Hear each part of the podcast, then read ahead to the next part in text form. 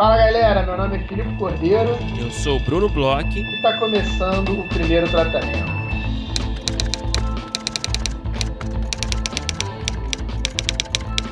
Fala Brunão, tudo bem? Fala Filipe Cordeiro, esse grande roteirista carioca radicado em São Paulo, como você está? Tô bem, Brunão. Tô animado. Essa última sexta-feira aí, as nossas redes sociais foram uma diversão, né? Foi, tava bastante agitado, né? A gente abriu para perguntas, né, gerais pra galera que segue a gente. Tivemos muitas perguntas legais, engraçadas e interessantes também. É, algumas demandas que apareceram, né? A gente está sempre Pô, perguntando... várias dicas boas, né? Várias dicas de gente pra gente entrevistar várias dicas legais, né? É, teve até gente sugerindo pra gente fazer uma espécie de se tornar uma espécie de flow podcast do roteiro, mas o problema é que, como a gente colocou ali, a gente não sabe quem seria o, o, o Igor e não sabe quem seria o Monark de Só nós por dois. causa disso que a gente não vira o flow. Então a gente tem esse empecilho. É, mas a gente agradece todo mundo que, que, que participou aí com a gente. A gente anotou, a gente fez várias anotações ali. Essa é a verdade. É, foi isso mesmo. É, foi bem divertido. Dentre, né, uma das muitas coisas que a gente acabou falando ali, a gente falou de um pouco das ações que a gente vai fazer uhum. esse ano. E a gente já pode, a gente falou também no último episódio, né? A cabeça do último episódio a gente fez meio que um, um apanhado barra teaser, porque a gente ainda não estava abrindo inscrição nem nada.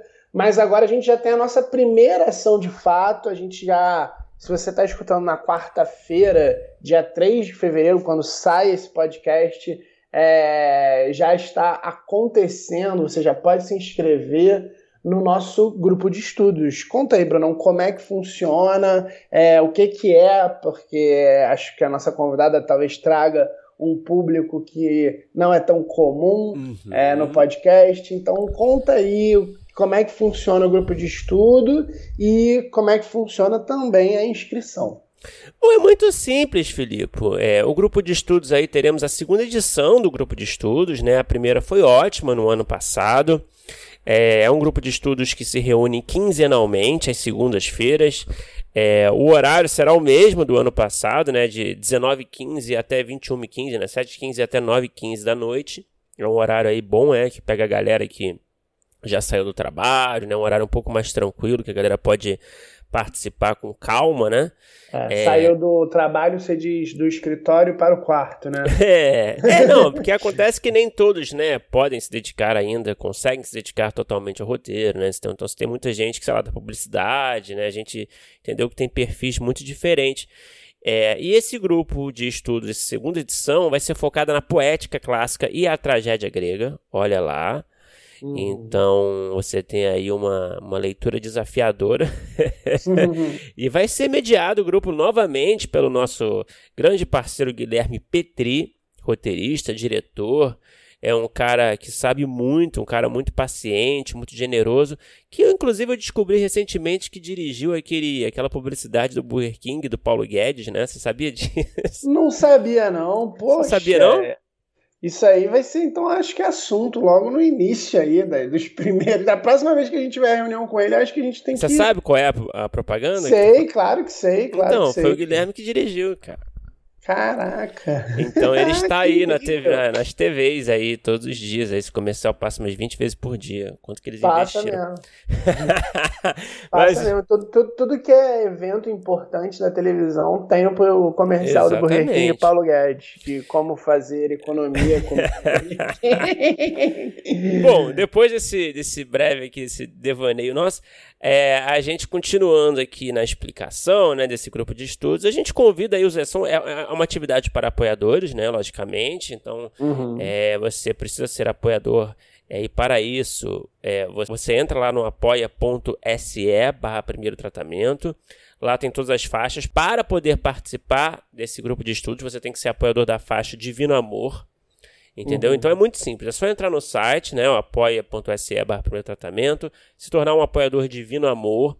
Assim que você confirmar o seu apoio, você manda um e-mail para a gente no primeiro tratamento podcast@gmail.com, só confirmando, declarando seu interesse em participar do grupo e a sua vaga será garantida. A gente avisa aqui que são vagas limitadas, né? Uhum. Então fique atento. Ano, ano, passado a gente teve uma procura muito grande, tenho certeza que esse ano também teremos. E o que, que está faltando de informação? Datas, logicamente, né? Então as inscrições uhum. estão abertas a partir de hoje, né? Você já pode fazer esse seguir esse caminho que eu falei. O grupo começa a se reunir no dia 22 de fevereiro, como eu falei, segunda-feira. As reuniões acontecem nas segundas-feiras. E é basicamente isso, né? Você tem aí algumas semanas aí para você se inscrever, né? Fazer o apoio, mandar um e-mail pra gente. Tenho certeza que vai ser uma experiência muito legal, como foi no ano passado, certo, Felipe? Certo, foi incrível ano passado. A gente já falou bastante aqui durante ano, o ano passado todo. É, falamos também no último episódio, então acho que eu não vou me repetir muito aqui. Fica aí o convite. Eu imagino que a gente tenha bastante procura, então se você tiver aí querendo, já manda um e-mail logo. Se tiver até talvez na dúvida, quiser fazer perguntas, entender melhor, conversa com a gente, tanto pelo e-mail quanto pelas redes sociais, né? Somos o primeiro tratamento em todas as redes. E estou ansioso aí para começar, vou reler aí a poética, discutindo algumas coisas que eu talvez não tenha entendido direito quando li a primeira vez. e vamos poder pensar juntos, vamos ver bastante a poética aplicada né, nas tragédias. É.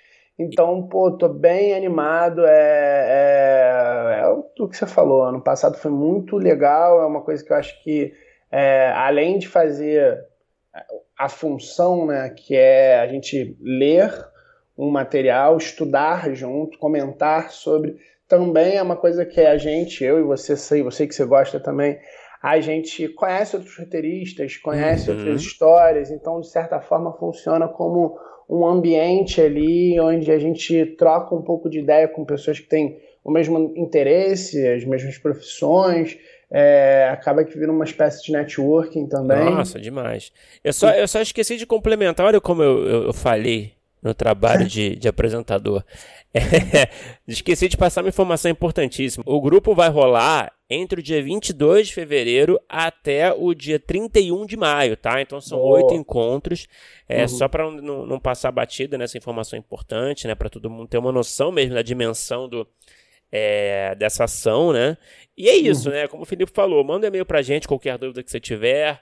É, assim que você confirmar a sua, sua inscrição com a gente, né, por e-mail, a gente também vai encaminhar o, o, cronograma certinho, né? Tem todo o planejamento uhum. feito pelo Guilherme é, de cada semana, qual vai ser o cada encontro, né? Qual vai ser o capítulo e tudo mais.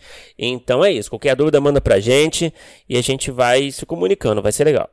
Exatamente, é o que a gente falou, já, estão já abriu hoje né, as inscrições e como ciclos que se formam, hoje abre as inscrições para o grupo de estudo, mas também hoje é o último dia para se inscrever no Rota, o Festival de Roteiro do Rio de Janeiro. Uhum. Esse ano é, ele foi antecipado porque, felizmente, é, os heróis, né, que são os organizadores do Rota, ganharam o edital, então isso é até uma coisa legal de se falar, que, que a gente conversou com eles, eles pediram para explicar. Esse ano o Rotary vai ser todo grátis, exatamente porque está sendo feito com os valores que eles ganharam nesse edital. Uhum. Então, é, por conta disso, eles conseguiram, e de uma forma muito é, é, legal para todos, né, para o mercado, para roteiristas que talvez é, não tiveram ou têm a oportunidade de é, participar desses festivais, então tipo é uma talvez seja uma porta de entrada para os festivais, né?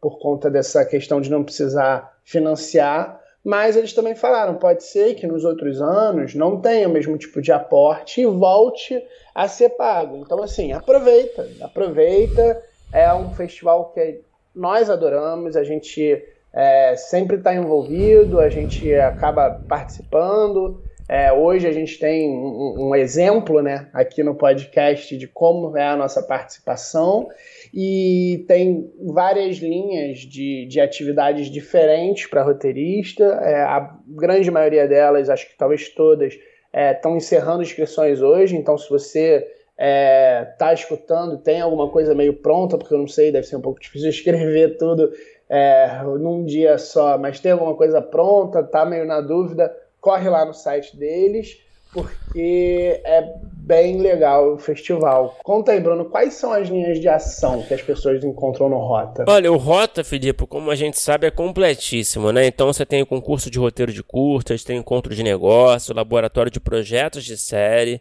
é uma das partes mais legais, tem a mostra competitiva de curtas, também tem o seminário, né? Que é, costuma ser aí o filé mignon, né? É, ou o tofu, grande pedação de tofu para os veganos. E, é, mas é isso, cara. É um festival aí gratuito, né? Por, por isso tudo que o Filipe falou. E vai ocorrer aí o seminário dia 16 a 20 de março. É, você tem as informações completas lá no site do Rota, rotafestival.com, nas redes sociais do Rota. Tem tudo lá. É, se você conseguir ainda correr atrás dessas, é, dessas inscrições aí que estão se encerrando logo mais, a gente deseja boa sorte aí, senão também tem um seminário que vai ser ótimo e provavelmente estaremos lá, né? Participando mais uma vez, mesmo que online, né? Uhum. Falou lá, online lá é meio, né? Parece uma coisa meio assim, mística quase, né?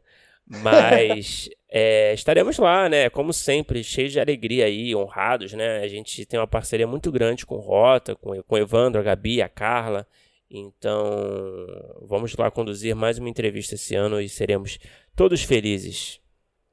E esse episódio é quase que um especial aí de aquecimento para o Rota. É, a gente vai trazer uma entrevista ao vivo. É, então, assim, ela vai ser menos editada, eu acho, do que a gente está acostumado. Eu, eu eu tentei é, deixar bem como foi para as pessoas uhum. entenderem como é que é mais ou menos a experiência né, do, do festival e dessas entrevistas. É, a gente teve a oportunidade, a felicidade de conversar com uma pessoa que a gente admira muito, que a gente é, queria conversar há algum tempo. Também é uma coisa legal desses festivais, porque a gente acaba separando, de certa forma, é, convidados muito especiais, assim, a gente aproveita para falar com pessoas que, que nos movem, né? Conta aí, Brunão, com quem que a gente conversou? A gente conversou com a Cláudia Jouvan, né, na edição do Rota, que foi da quarta edição do Rota, né, no final do ano passado, ali online. É, e claro que não poderia ficar de fora aqui dos arquivos do podcast, né, das entrevistas mais legais ultimamente que a gente fez. A Cláudia, a gente adora o trabalho da Cláudia. Só para citar alguns trabalhos dela, ela escreveu A Diarista, A Grande Família, Mr. Brown, Sob Pressão, Onde Nascem os Fortes, Alemão, também escreveu filmes como O Gorila, Entre Idas e Vindas, Um Homem Só, Morto Não Fala, olha só, muitos trabalhos na TV, no cinema de diversos gêneros e foi, cara, eu lembro que foi um papo muito gostoso, assim. Claro que tem sempre uma pressãozinha, né? De. de Ao vivo, de, né? De Se olhando na câmera. Você não pode falar merda, né? Porque, né, o Filipe, o editor, não, não vai. vai não vai te defender, né? Não vai conseguir te defender. Então, você vai ouvir aí como rolou ao vivo, felizmente. Quer dizer, a gente deve ter falado alguma merda mas não, não foi uma merda assim, né? Que, que, que destruiu nada. É, a gente não saiu é, é, cancelado, né? Exatamente. Traumatizado, eu acho, dessa conversa. Não, saímos super pela porta da frente, assim, foi demais. E eu recomendo aí, se você puder escutar até o fim, que eu adorei. Então vamos embora escutar.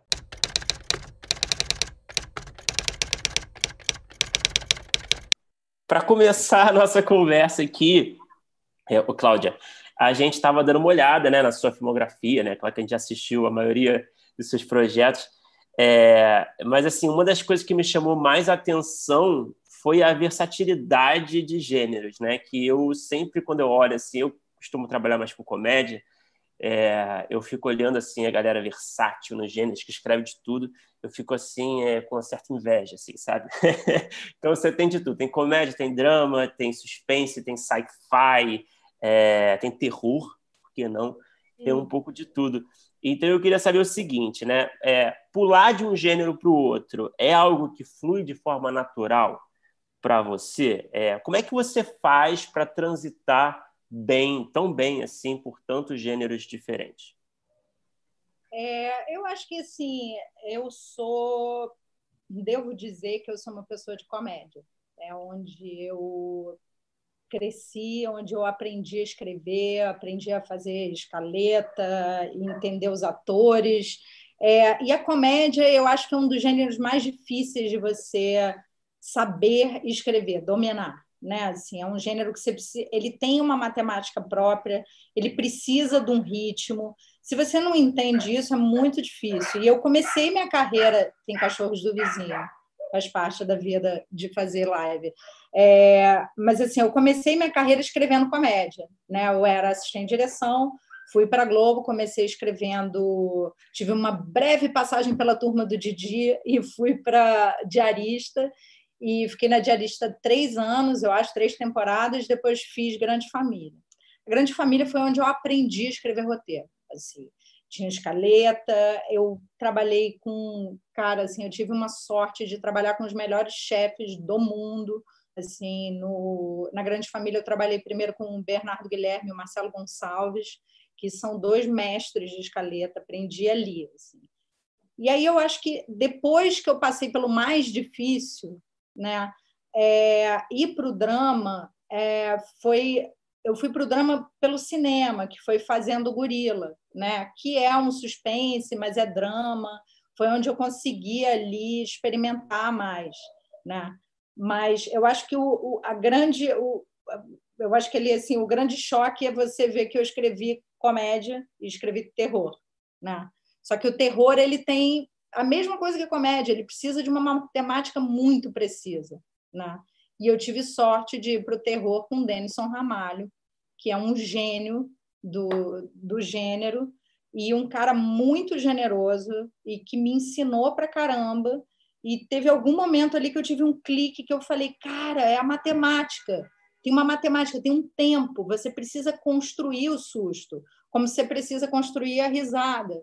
Né? Então, assim, cada gênero eu acho que ele tem é, um, assim, coisas específicas que você precisa entender, observar, que eu acho que todos os roteiristas eles têm que ser, um, muito curiosos, você tem que ser curioso, dois, gostar de gente, de ser humano, e três, ser observador. Né? Então, eu acho que, assim, para pular de gênero, você tem que estudar os gêneros, e é, observando é, esses detalhes que fazem o gênero funcionar. Né? Ô, Cláudia, é bom dessa sua resposta, que eu tinha uma pergunta que eu já tinha preparado, e na sua resposta você falou algumas coisas que é, caminham para isso. Você falou, por exemplo, do seu início como assistente de direção, e essa coisa de, por exemplo, o Gorila, que é um, um roteiro que ele tem um, um ponto autoral e aí minha pergunta é em cima de um homem só, que é o primeiro filme que você dirigiu e você trabalhou muito tempo, depois que você foi assistente de direção, você trabalhou muito tempo como roteirista.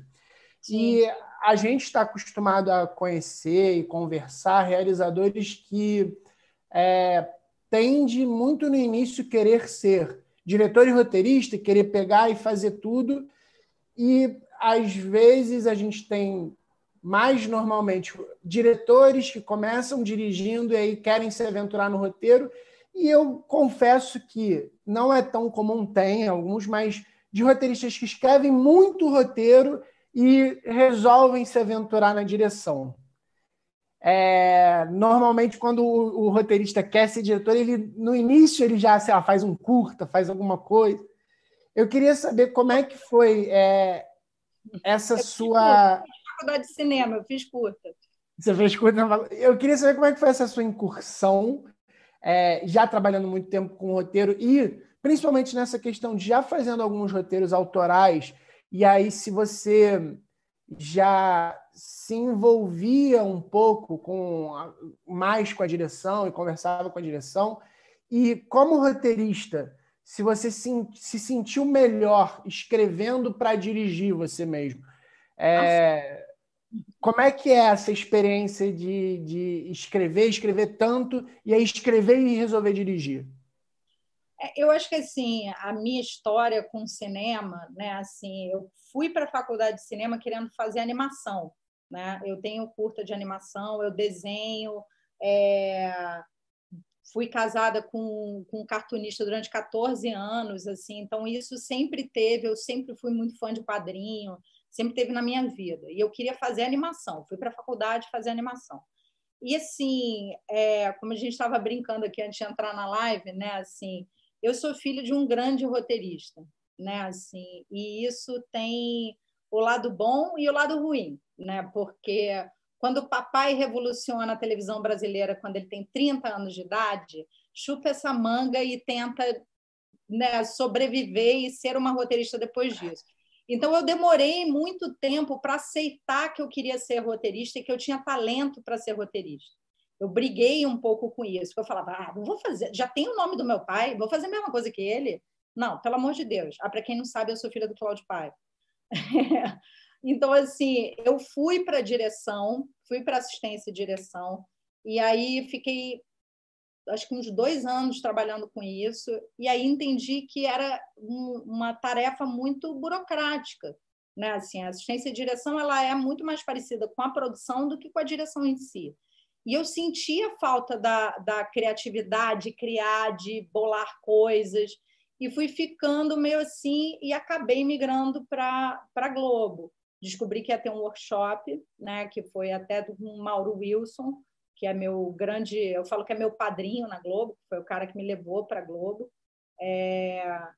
E aí eu comecei a fazer o roteiro, mas sempre ficou a vontade de dirigir, né? Fiz curtas na faculdade e ficava com muita vontade de dirigir.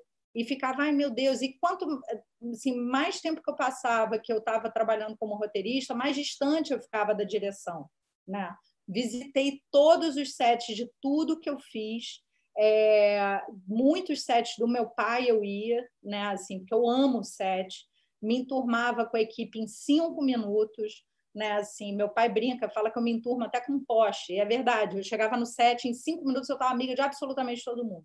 E como eu tinha vindo de faculdade de cinema e de assistência de direção, eu conheço muita gente de equipe, né? E eu ficava com aquela vontade, assim. E o Homem Só, ele demorou muito tempo para captar e ser feito. Era meu primeiro filme, foi feito com minha grande parceira, amiga de infância, produtora Maria Carneiro da Cunha, que era da Giros na época.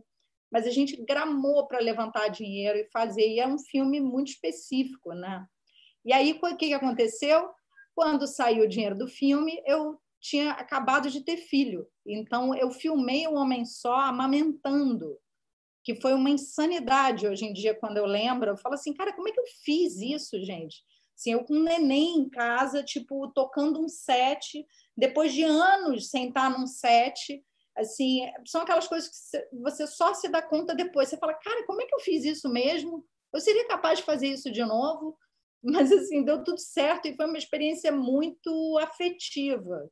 Que isso também eu acho que tem muito a ver com os meus processos todos, de direção, de roteiro, eu sempre faço processos muito afetivos, né? E eu estava louca, né? Amamentando, maternal, tipo, amava a equipe, beijava todo mundo, estava feliz de estar fazendo um filme depois de seis anos tentando fazer o filme. E foi maravilhoso, assim, foi uma experiência incrível.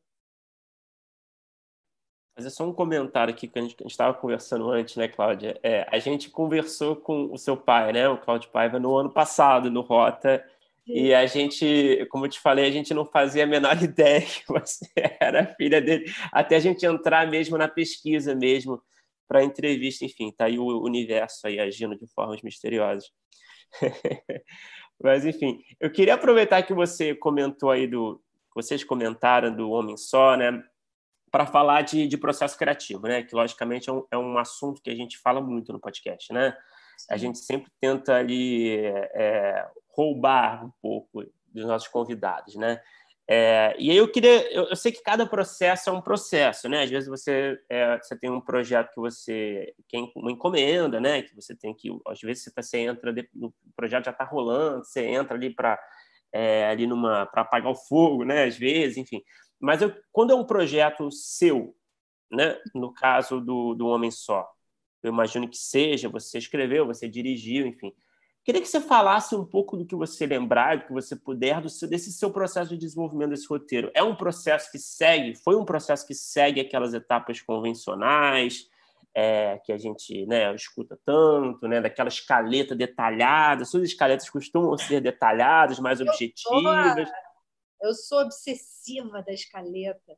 Eu agora eu encontrei uma parceira que é tão maluca da escaleta quanto eu, que é a Cláudia Gomes, que trabalhou comigo num projeto agora na Globo, já tá em, já estamos namorando aqui, paquerando para fazer outra coisa juntas, que também é uma maluca da escaleta. A escaleta é assim, para mim não existe roteirista que não sabe escrever escaleta. Assim, mas eu também sou uma pessoa de televisão, né? Eu faço cinema, mas me criei na televisão, assim. E a televisão, ela me deu muito músculo, né? Assim, essa coisa do ah, o medo da página em branco. Cara, você não tem não, não dá para ter medo da página em branco, você não tem tempo para isso, amor. Tem que entrar no ar, você tem que fazer, tem que entregar. Então, assim, você perde isso, né? Claro que quando você faz os projetos que são mais autorais, mais pessoais, aí você entra numa outra seara. Assim, eu acho que o homem só e assim, eu hoje em dia mais madura, depois de dirigir meu segundo filme, assim, eu olho para o homem só eu acho que ele, ele chega a ser um pouco barroco de tanta coisa que ele tem, né? Assim, ele é um sci-fi, ele é um romance, ele é engraçado, ele é drama, você chora, você ri, você vai para cá, vai para lá, não sei o que lá, porque era uma vontade tão grande de fazer um filme, né? De dirigir um filme, de poder usar toda a minha habilidade também do meu universo visual, de quem desenha, de quem veio do, de quadrinho, do desenho animado num live action que eu acho que eu exagerei um pouco. Mas, assim, é, o Homem Só, eu lembro um dia que eu estava muito atormentada, com muita coisa para fazer, e tinham coisas muito chatas e burocráticas da vida que eu tinha que fazer, e eu queria estar tá escrevendo, queria estar tá me divertindo, queria que eu pensei assim, cara, imagina se eu tivesse outra para mandar no meu lugar para fazer as coisas que eu não quero fazer. Aí eu falei, peraí, calma, Aí, na época, eu estava tentando engravidar, que tem isso também no filme, né? Assim, então, tinham, é, eram tantas Cláudias dentro de mim, assim, e elas brigavam entre elas, assim, porque eu queria ser mãe, mas eu queria dirigir um filme, eu queria escrever, mas eu queria dirigir, eu, assim, era uma loucura. E eu falei, cara, eu vou falar sobre isso, assim. E na época eu lembro que eu fui muito questionada por fazer ser uma mulher diretora, roteirista e fazer um filme sobre homens né? E hoje em dia, se eu fizesse isso hoje em dia, gente, opa, ia tomar muita lambada. Mas assim, na época eu estava eu estava num processo tentando ter filho de apaixonamento mesmo pelo marido e tentando entender os homens e foi uma maneira minha de observar e tentar falar desse homem que é sensível, que não consegue se enquadrar num padrão, num, assim, num sistema e que quer fugir, mas não tem coragem de fazer isso, né? Assim, e aí assim, fiz o filme, né? Assim, agora estamos focando no universo feminino, que é o meu universo, mas o primeiro filme se chama Um Homem Só. Ô, Cláudia, é, também logo no início da conversa você falou que é uma, uma, roteirista e você se encontra no humor. E aí o Bruno até falou é, sobre esses dois polos, que eu não sei se são tanto polos assim, de terror e humor, mas você também escreve para o Sob Pressão, que é um drama e não tem essa coisa tão. É, talvez porque eu acho que assim, tanto no humor quanto no terror tem um pouco de esticada da realidade, você puxa um pouco mais para um lado e para o outro, e aí o Sob Pressão, apesar de, de ser uma questão específica, e tem muita ação, etc e tal, mas é uma coisa um pouco mais contida. Eu queria saber, é, e, e, assim, por exemplo, o Bruno é uma pessoa que escreve com muita facilidade humor, e eu não sou uma pessoa que não escrevo humor, eu fujo de humor, eu acho muito difícil. Eu queria saber você que tem essa experiência em todo esse alcance e, e com maestria, dá para dizer, é, por que, que você se sente mais à vontade no humor e quais são as maiores dificuldades que você vê em relação aos diferentes gêneros para a escrita? Cara, eu acho, é, assim, eu não sei escrever pela metade. Assim, eu tudo que eu escrevo, eu entro muito, né? Assim, eu lembro, por exemplo, eu, eu fiz uma escolha de ir para o drama, né, na TV. E, cara, eu amo escrever televisão aberta porque tem um alcance imenso, acho incrível, assim. E o Sob Pressão era incrível escrever, assim. Além de ter o Lucas Paraíso, que é um príncipe, um lorde, um deus, sou fã tipo da pessoa física e jurídica, é uma loucura aquilo. Assim, além de ter o Lucas é, como chefe, assim, o Supressão, ele ele tem uma coisa que é genial, assim, eu queria fazer parte da equipe, porque eu queria participar daquilo, assim, porque ele tem um alcance imenso, né, assim, ele é muito popular, né, assim, só que eu vim, tadinha de mim, estava escrevendo Mr. Brown, né? Me divertia. E o Mr. Brown também, posso falar do Mr. Brown, porque foi uma experiência que foi um turning point na minha carreira, assim, de entender um monte de coisa fazendo Mr. Brown.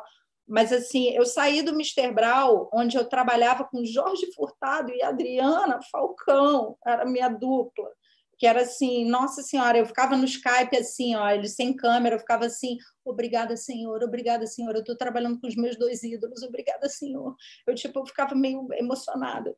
E aí eu saí do Mr. Brown, que a gente ria o dia inteiro, era uma farra, era uma festa escrever o Mr. Brown, para ir para o Sob Pressão.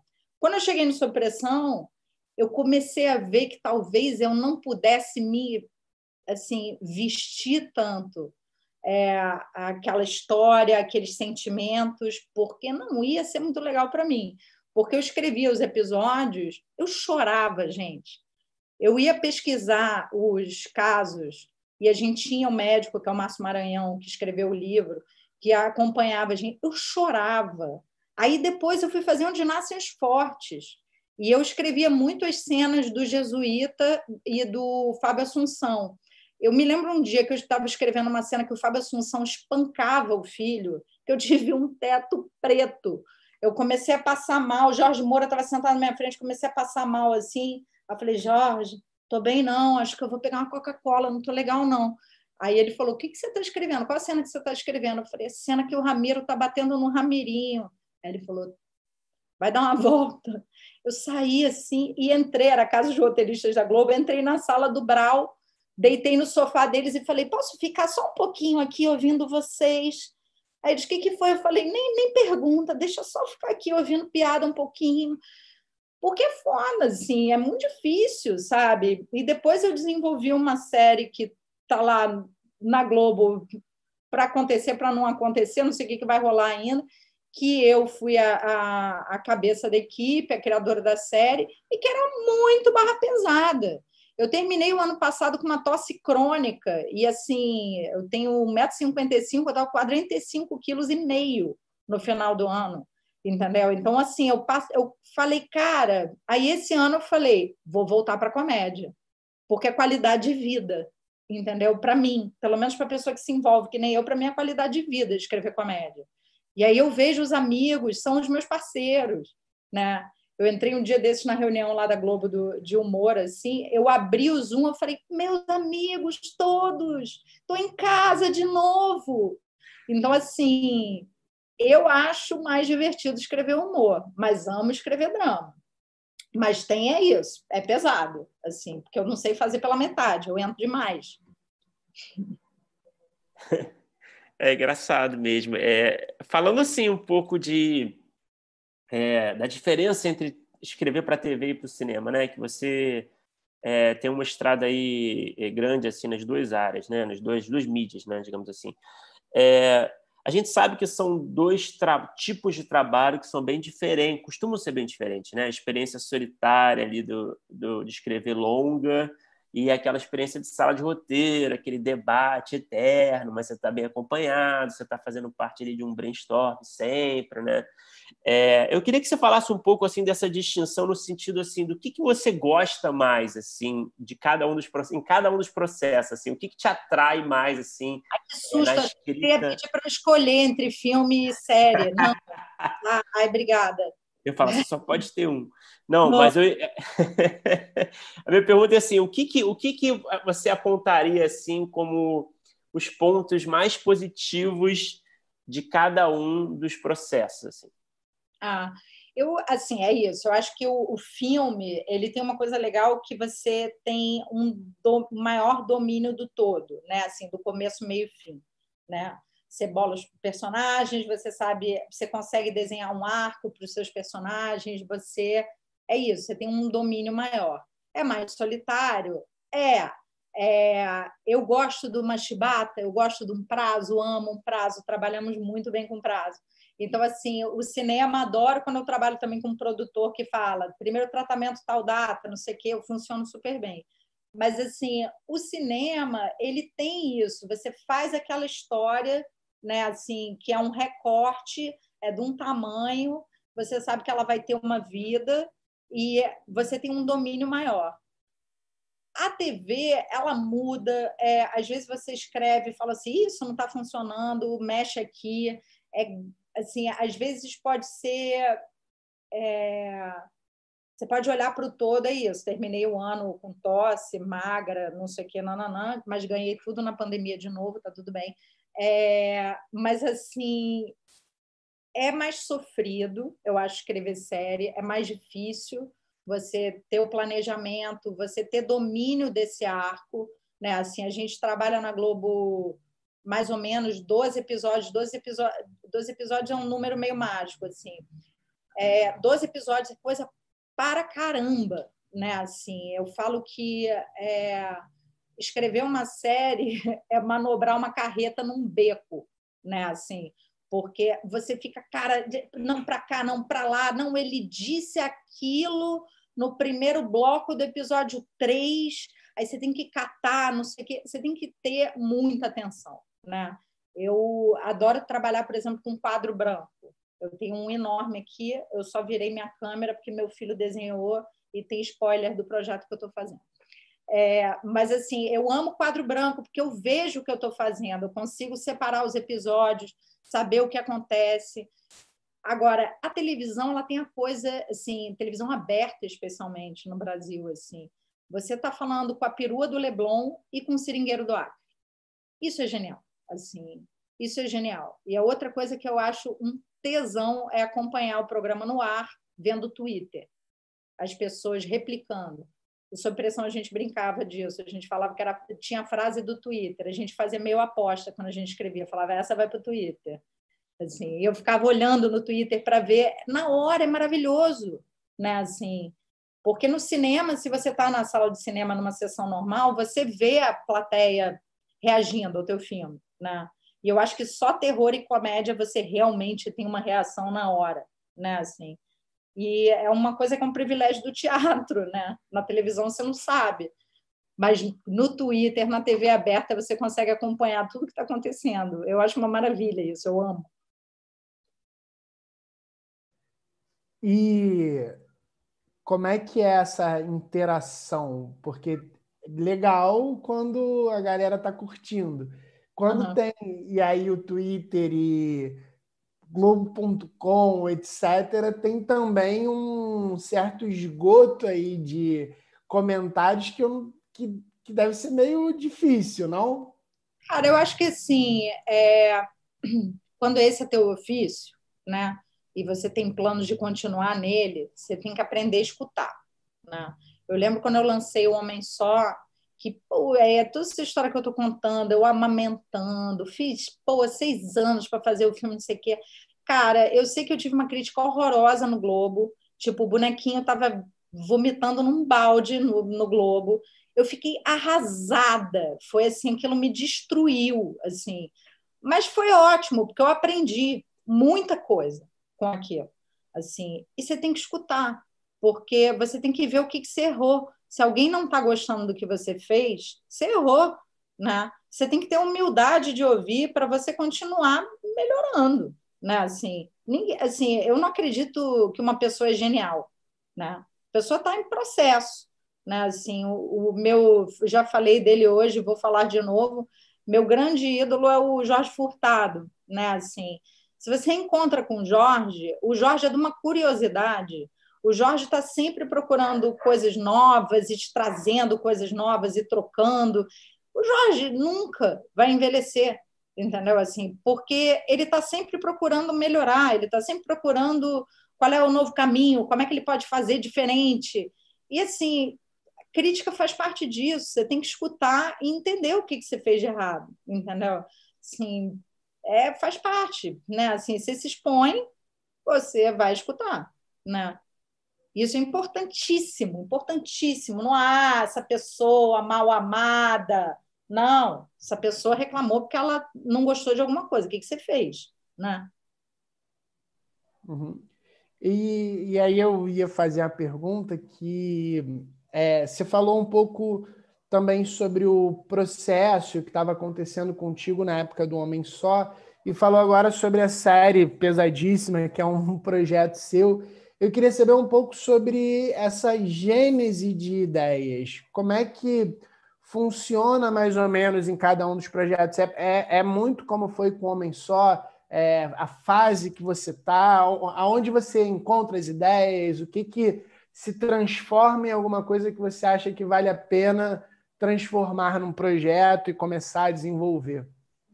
É, eu acho que assim, tanto uma série, né, que você vai ficar muito tempo escrevendo, quanto um filme, que é uma luta muito árdua de você levantar um longa, lançar ele, ter, levar a gente no cinema, assim, eu acho que você tem que saber muito bem sobre o que você quer falar, né?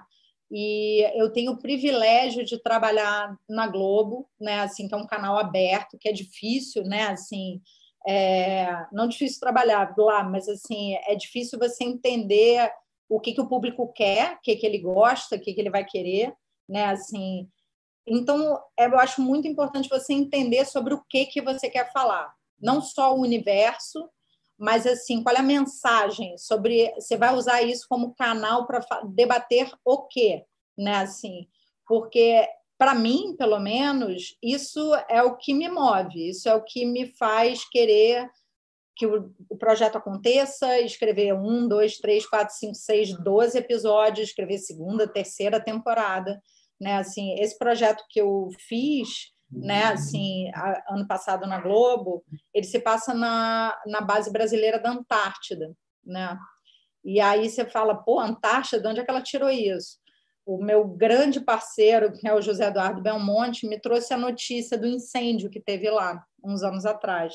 E eu, eu fiquei louca pelo lugar e fiquei estudando a Antártida, estudando o que, que eles faziam lá, quem ia, como é que era, como é que funcionava. E eu sou uma nerd, então eu amo fazer pesquisa.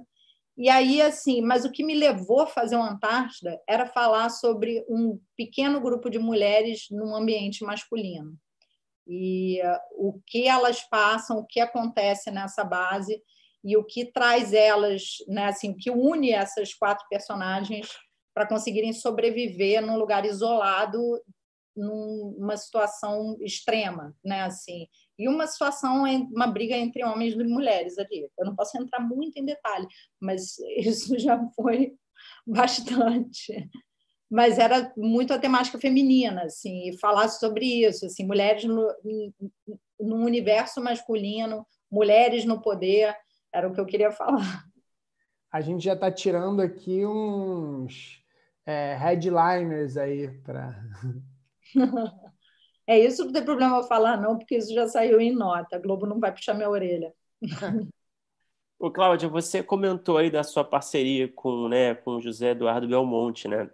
Sim. que é um parceiro recorrente aí, né, dos seus, dos seus projetos. E eu sei como é difícil, né, você é, achar um criar uma relação assim com um parceiro assim criativa, né, que, que, que funcione bem, né, que, que gere tantos frutos, né? E eu queria saber na sua opinião assim, por que, que você acha que essa parceria funciona tão bem assim?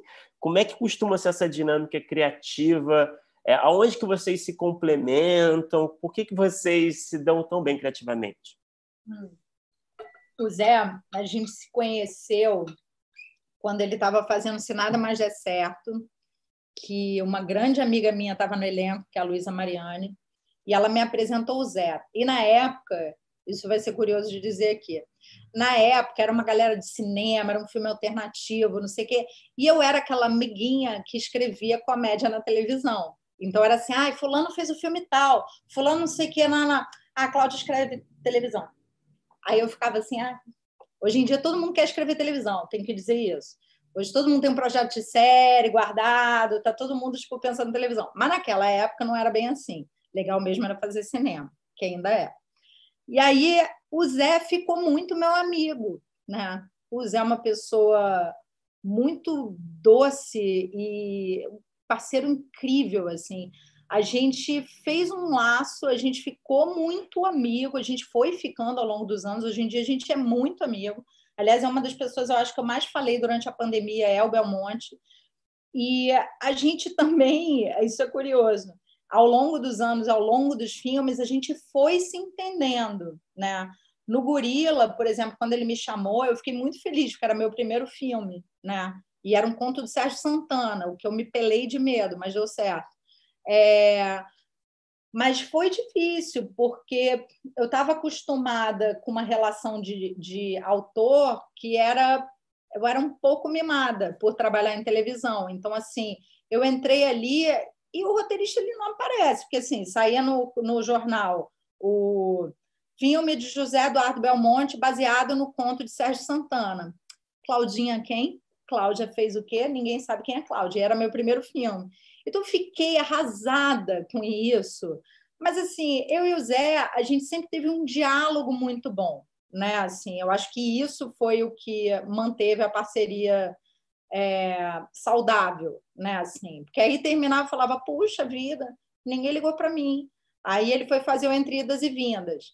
E era muito maluco o gorila, né? Então, assim, também ele tomou liberdades com o roteiro no set que precisava para aquele filme acontecer. Aí, quando chegou o Entre Idas e Vindas, era um roteiro dele, ele me chamou, eu conhecendo ele como amigo, eu peguei aquilo ali, estruturei usando muita coisa dele, e a gente foi fazer o filme, e eu me lembro que ele foi filmar logo depois que eu, que eu filmei O Homem Só. E ele me ligava do set, falava assim: Claudinha, aquela cena que a Amanda fala com a Sandra. Eu falava, cara, quem é Amanda? Quem é Sandra? Eu nem lembrava dos personagens. Eu falava, não, não, peraí. Vai... Aí consegui ali ajudar ele, mas ele também, nesse filme, ele chegou para mim depois e falou assim: cara, nesse filme eu me toquei como é, o teu roteiro é organizado e eu preciso seguir ele, porque senão eu danço, né? Então, assim, cada coisa que a gente faz, e o Antártida a gente também estava junto, a gente vai aprendendo a lidar um com o outro, e é um processo. E faremos milhões de coisas juntos, e cada, um, cada, cada projeto é de um jeito. Né, assim, e a gente aprende, eu aprendo com ele também. Tem horas que um vira para o outro e fala assim: Agora não, agora fica aí que eu preciso solar aqui. Aí o outro fala, tá bom, né? Assim, mas é uma relação de muito respeito e a gente se gosta muito, então não tem, a gente não fica melindrado um com o outro, sabe? Ô, Cláudia, a gente já está se encaminhando, passou rápido, está se encaminhando aqui para o final. A gente já já vai abrir para perguntas do, de quem está assistindo. Mas a gente tem um costume aqui no podcast de, de, de, a gente tem um bloco final, né? A gente faz as mesmas perguntas para todo mundo que, que conversa com a gente, né? As perguntas mais objetivas, assim. Então vamos lá. É, qual é o melhor roteiro que você já escreveu? É, pode ter sido filmado, pode estar na gaveta, pode ser de curta, de longa, pode ser uma série, pode ser um episódio de uma série, vale tudo. Melhor roteiro que eu já escrevi? Eu ia fazer aqui um númerozinho, mas, cara, essa série que eu escrevi ano passado, Antártida. É o melhor roteiro que eu escrevi, assim, porque era isso, assim, eram 12 episódios, 12 personagens. Eu saí, assim, tipo, beijando o muque, que eu falei, cara, eu fiz arco para 12 personagens. Ele é surpreendente, ele tem aventura, ele tem drama, é, chorei muito escrevendo, ficava tensíssima. É, é, um universo super diferente. Eu acho que esse é o melhor roteiro que eu escrevi. Assim. Pena que ninguém viu ainda. E qual é o, o pior roteiro que você já escreveu? Várias mesmas regras também. Pode ter sido feito, pode estar na gaveta, qualquer formato. Vocês querem que eu arranje briga por aí? Não, você pode ser aquele curta, que tenho certeza que todos nós fizemos curtas ruins nas nossas ah, vidas. Com certeza, gente. Com certeza. Mas eu adoro os meus curtas, eles são imperfeitos e maravilhosos, cara. Curta tem isso. É... Eu acho que eu vou pular essa pergunta, Bruno, senão vai arranjar uma confusão muito grande. Se você quiser, eu te conto depois. A Qual gente, é o pior roteiro que eu escrevi? Eu sei. Eu sei. vou contar aqui ao vivo, não. a gente conversa em off depois, não tem problema, a gente mata essa curiosidade. Cláudia, então agora eu vou facilitar para você. É, ah.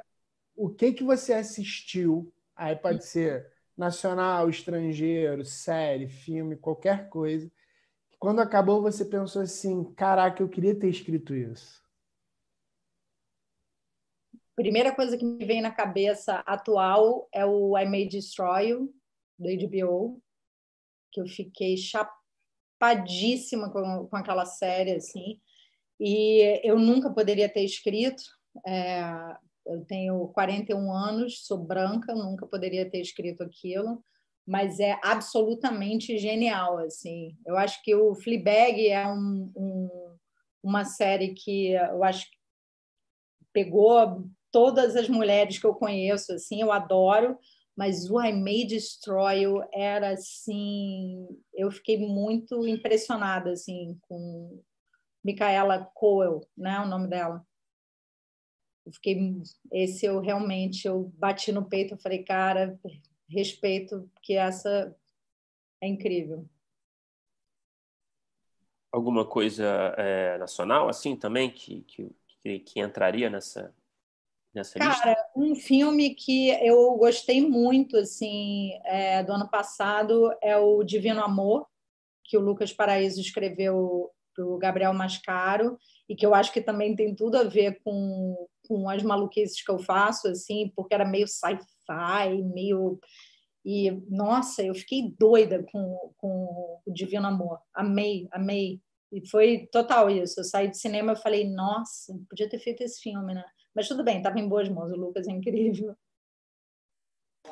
E, e Cláudia, é, para encerrar aqui o, o bloco, acho que você já respondeu essa pergunta, né? Que é ah. qual é o projeto que você tem, um roteiro que você tem escrito que você ainda não conseguiu realizá-lo e você sonha em vê-lo nas telas algum dia? Seria esse, esse projeto, essa série, né? Que você imagina ou não? É, Antártida. Vamos, vamos rezar para tudo dar certo e a gente conseguir fazer, porque realmente é, é meu, meu novo filhote. E eu tô com o filme para lançar também, né? Agora em janeiro, que é o Louca. É, mas esse já está quase pronto, quase, quase, quase. O que, que você pode dizer para gente do filme, do Louca? Cara, o Louca foi, o Louca foi uma experiência muito doida, assim, porque eu escrevi o Louca para Carolina Jabor dirigir, né? É, eu escrevi, a gente ficou anos fazendo esse roteiro, como sempre, e aí no foi 2018 que a gente filmou. É, em 2018 a Carolina me falou, ela tinha acabado de fazer os seus olhos, e aí ela falou, Claudinha, eu acho que você faz comédia melhor do que eu. Quer dirigir? Eu falei, opa! Então caiu no meu colo um filme captado pela Conspiração, que é uma produtora que eu amo de paixão e que eu tinha escrito. Então, assim, o segundo filme ele saiu assim, foi uma surpresa e foi incrível. E aí, obviamente, eu trouxe Mariana Ximenes mais uma vez, que é a minha grande parceira, minha musa, minha Dina Rolands, e foi incrível. Assim, a gente vai lançar agora em janeiro. É a história de três mulheres se conhecem num grupo de apoio né, para obsessivas compulsivas por amor, mulheres que eu devo dizer que não tiveram muita sorte no amor. E são três mulheres bem distintas e que elas resolvem fazer uma vingança com esses caras. Então eu digo que é uma comédia romântica furiosa, porque ela é bem furiosa. Demais. E tem Mariana Ximenes, as três são Mariana Ximenes, Roberta Rodrigues e Débora Lan.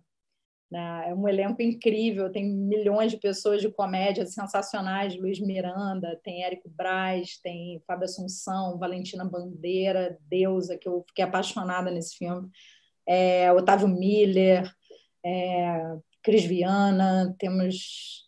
Cara, o elenco é imenso. Kiko Mascarenhas, Maria Luísa Mendonça. Muita em gente. janeiro, vai estrear em janeiro. Janeiro. Ainda vamos ver como é que vai ser, vai estrear, né, gente? A gente não sabe o dia de amanhã, né? A gente só pensa em vacina agora. Tem que estrear e distribuir vacina na, na entrada. Pô, que saudade de ir num cinema, gente. Poxa. Meu Deus. Ô, Cláudia, agora a gente está se encaminhando bem para o final mesmo. A gente tem umas perguntas e alguns comentários das pessoas que estão assistindo.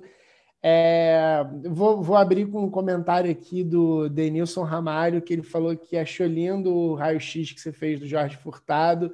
Ele fala que foi justo, afetivo e preciso. E aí foi, eu vou. Juntou a gente. E o Denis é um dos meus grandes parceiros. Ele fez o Antártida e ele foi uma peça fundamental, cara. Ele é um, ele é um gênio, o Denison, porque ele é o mestre do terror, mas ele é uma das pessoas mais sensíveis que eu conheço. E esse cara, ele arrasa, ele é demais. E aí eu vou emendar agora numa pergunta é, do Lucas Leonardo Venturim. Ele queria saber se você pode dar alguma dica para construir escaleta. Cara, olha só, escaleta. É... Para começar a escaleta, você tem que saber teu fim, né? É o ideal. Eu, por exemplo, quando eu estou trabalhando com filme, não com série, porque quer dizer, eu faço um pouco isso com série também, mas eu já estou meio casca grossa, então assim eu faço isso numa velocidade imensa. Mas, por exemplo, num filme, eu só começo a fazer escaleta quando eu tenho as, as viradas principais, né, da história. Eu começo pelo fim, eu sei como eu vou começar apresentando meus personagens, eu sei qual é o meu final. E eu vou pensando nas viradas. Quando eu tenho as viradas, eu uso meu quadro branco, que eu falei, eu ponho tudo anotado e eu vou fazendo um desenho para construir como o personagem sai desse momento e chega no outro, e chega no outro. Então, assim, isso fica muito mais é, fácil de você construir a história e de você montar a escaleta. E outra coisa também, mapa, que é uma coisa que a gente usa muito. Né? Não caia na tentação de abrir escaletas com blocos desse tamanho, explicando tudo. Fulano abre a porta que range e entra e cumprimenta. Não, sei. não é tipo uma linha com ação, com o que você quer com aquela cena, e você tem para você ter um domínio do que você está fazendo. Você vai ter um documento de duas, três páginas com todos os movimentos principais, e aí depois você vai namorando cada item desse mapa e desenvolvendo qual é, como diz Denison Ramalho, a maneira mais fresh, nova de contar aquilo que você quer com cada movimento. O Denison que também está na nossa lista aí de, de, de nossos desejos aí de entrevistas, hein? Ah, Queremos muito entrevistá-lo no podcast. Esse sabe muito. Ficou um convite ao vivo aqui já. É. Tá feito o convite. Ô, Cláudia, outra pergunta aqui de, de, de, do nosso público. O Ricardo Sancler, ele perguntou se você gostaria de escrever novela e se você vê um caminho a curto prazo para uma evolução desse formato. É, eu escrevi, o mais perto de novela que eu cheguei foi o Onde Nascem os Fortes, que era uma super série, tinham 53 capítulos, que para mim já era coisa para caramba, nunca tinha escrito nada desse tamanho assim. É, e foi uma experiência muito legal, assim, ainda mais porque eu trabalhei com o Jorge Moura e com o Sérgio Goldenberg, são dois gênios, assim. Eu aprendi muito com eles, né? É, eu acho que assim, hoje em dia eu não tenho vontade de escrever novela. Por quê? porque eu ainda acho que eu tenho que comer muito arroz com feijão, né? Por causa da que eu falei sobre o domínio do todo, né? É, o domínio do longa é um, o domínio da série é outro, o domínio da novela, amor, é loucura. 170 capítulos, você precisa entender muito daquilo, né? Então, assim, eu tenho humildade de dizer que eu acho que eu não estou preparada para isso. Eu teria que trabalhar como colaboradora ainda muito em muitas novelas, comer muito arroz e feijão para conseguir escrever uma novela minha, né? Mas por enquanto não, não é um desejo assim. Eu quero continuar nas séries, nos filmes, sambando entre a comédia e o drama. Ô, Cláudia, é, antes de, de fazer a pergunta, eu quero falar com a galera aqui do Rota que é o seguinte: é, controlem a gente, porque a gente está recebendo perguntas. Eu confesso que eu mesmo tenho mais perguntas que eu estava querendo fazer, mas eu sei que tem o tempo aqui do festival. Mas eu vou passar a próxima pergunta e se forem deixando a gente, e aí, Cláudia, se você tiver tempo, a gente fica aqui até amanhã. E... e quem mandou pergunta foi o Belmonte. Ah, o... amor! O Belmonte ele perguntou, ele pediu para você falar um pouco sobre a, o seu processo de construção de personagem. É, ah. Qual é o seu processo de construção de personagem? Então, pois é, a gente estava falando da minha parceria com o Belmonte, né? O Belmonte é conhecido por ser um excelente diretor de ator. Então, assim, eu acho que a gente casou bem também, porque eu amo personagem, né? A gente falou aqui que eu sou filha de roteirista, mas eu sou filha de uma ex-atriz psicanalista também. Então, assim, minha mãe me levou muito para o teatro. É, quando eu era pequena, eu ia pra, com ela para as apresentações, dormia na coxia. Então, assim, ela me ensinou a ter um respeito pelo ofício dos atores imenso. E como psicanalista, me, aprende, me ensinou a, a ler né, as pessoas, a ter... E minha mãe é uma das pessoas mais adoráveis e doces que eu conheço no mundo, assim. Então, ela tem um olhar muito afetuoso para as pessoas. E ela me ensinou, isso veio da mãe, tá? Isso não veio do pai, não. O pai também me ensinou vários macetes de construir personagem, mas assim, é... eu amo o vilão que eu escrevo, sabe? Assim, porque para mim ele é humano, né? Assim, alguma coisa levou ele a fazer isso. Assim, se o personagem ele não tem porquê de estar ali, um porquê de estar fazendo aquilo, ele não é um bom personagem, ele não vai ser bom para o ator, não vai ser bom para mim, não vai ser bom para o Belmonte, nem bom para o público. Então, assim, você tem que amar os personagens, entende? Assim, por menor que eles sejam, você tem que namorar eles e tentar entender por que, que eles estão fazendo isso, como é que eles falam, como é assim eu gosto muito de escrever pensando em atores não necessariamente eu uso eles no fim mas assim é, isso me ajuda também a dar embocadura a dar um tom para o personagem né assim e eu e o Zé quando a gente trabalha junto é muito legal porque a gente sabe desde o início a gente fala isso aqui é fulano isso daqui é Beltrano não sei o que a gente vai conversando e a gente vai construindo na cabeça da gente os personagens de uma maneira muito sólida mesmo, assim. Eu fico arrasada, gente, quando eu mato o personagem. Quase morro. É um horror. É, bom, é, Cláudia, a gente agradece aqui, a gente adorou, muito obrigado. É, obrigado, galera. Foi muito curto, cara.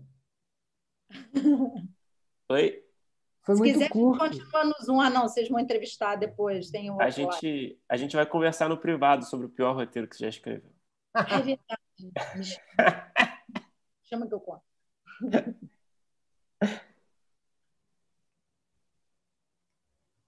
E, pô, muito obrigado e a todos que assistiram. Obrigado, Cláudia. Foi demais. Obrigado aos organizadores do Rota. Eu confesso que eu achei muito curto e acho que a gente tem que repetir o papo no podcast, porque a gente tem um pouco mais de tempo. A gente já fez mais convites aqui e a gente só tem a agradecer. Obrigado, gente.